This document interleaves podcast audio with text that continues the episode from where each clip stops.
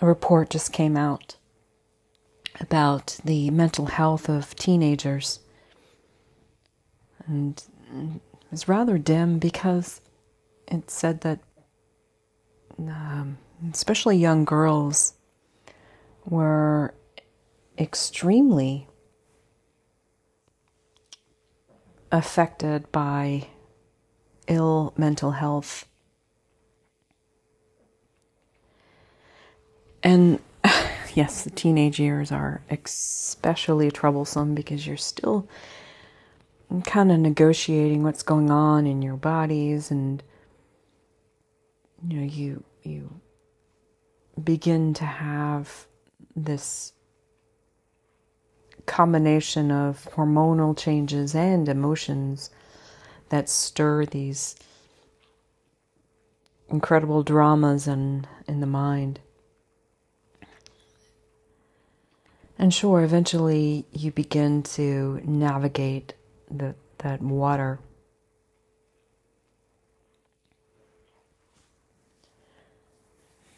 And especially with all these mass shootings and and even just people running to therapy and self-help programs to really try to fix the state of what's going on in their minds.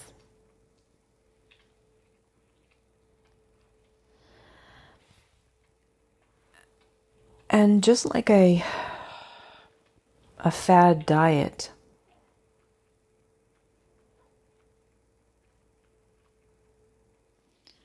mental health, mental wellness isn't a quick fix. Like a diet, yeah, you can, you know, lose weight in four weeks and do a quick start and but ultimately with a diet you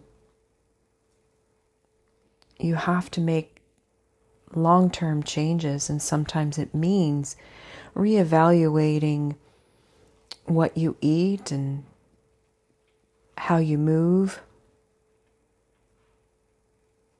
and those long-term changes can be difficult because you've been wired for so long to behave in a certain way.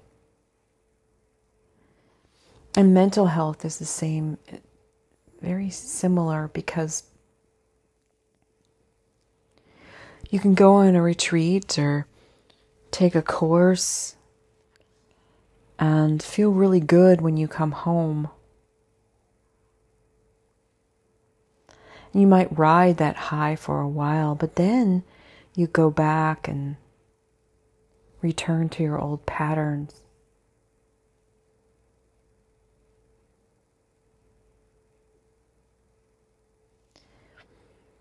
And the best programs are the ones that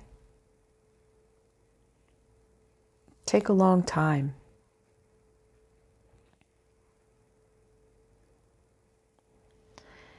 And it might even be years.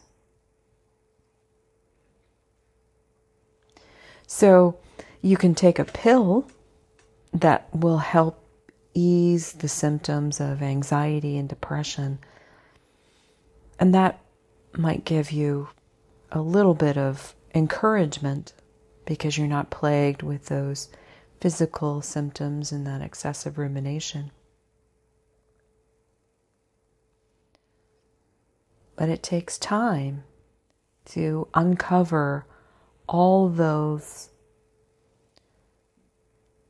coping mechanisms that you've created that keep you stuck in those patterns.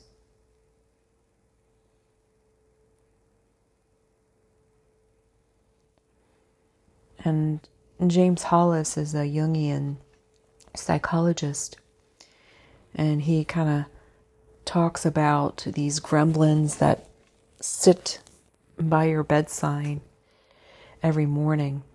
And those gremlins are fear and lethargy.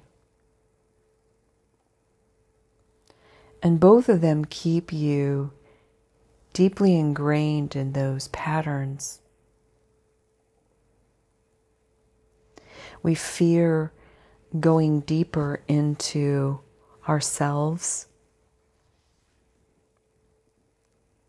because we might have to uncover some things that we want to hide. And then we feel lethargy. We think, ugh, that just sounds like way too much. Way too much work. Can I do something just to get me a quick fix? So we reach our phones and and get these inspirational words from some self help guru. And then we go about our day and busy ourselves, distract ourselves. I think, you know, I'll do that much later.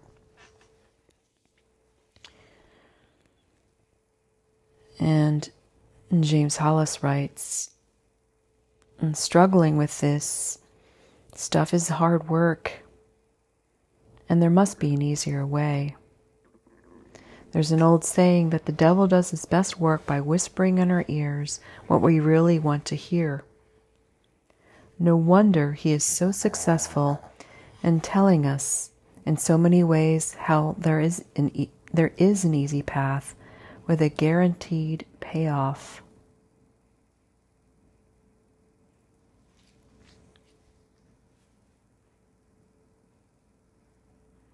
So that's I think is key is we have to recognize that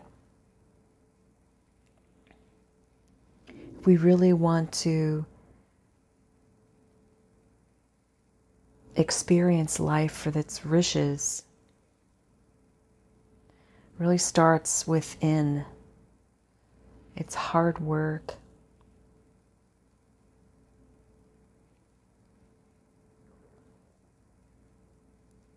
We let go of blaming other people for why we are stuck. And we look at all the excuses that we make and see that the ego is indeed part of our problem.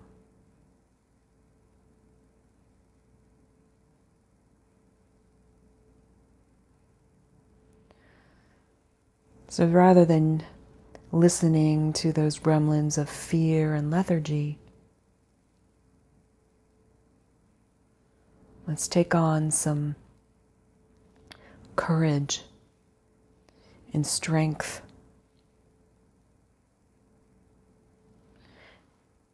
And maybe a sprinkle of humility and compassion. And recognize that the journey is going to be difficult,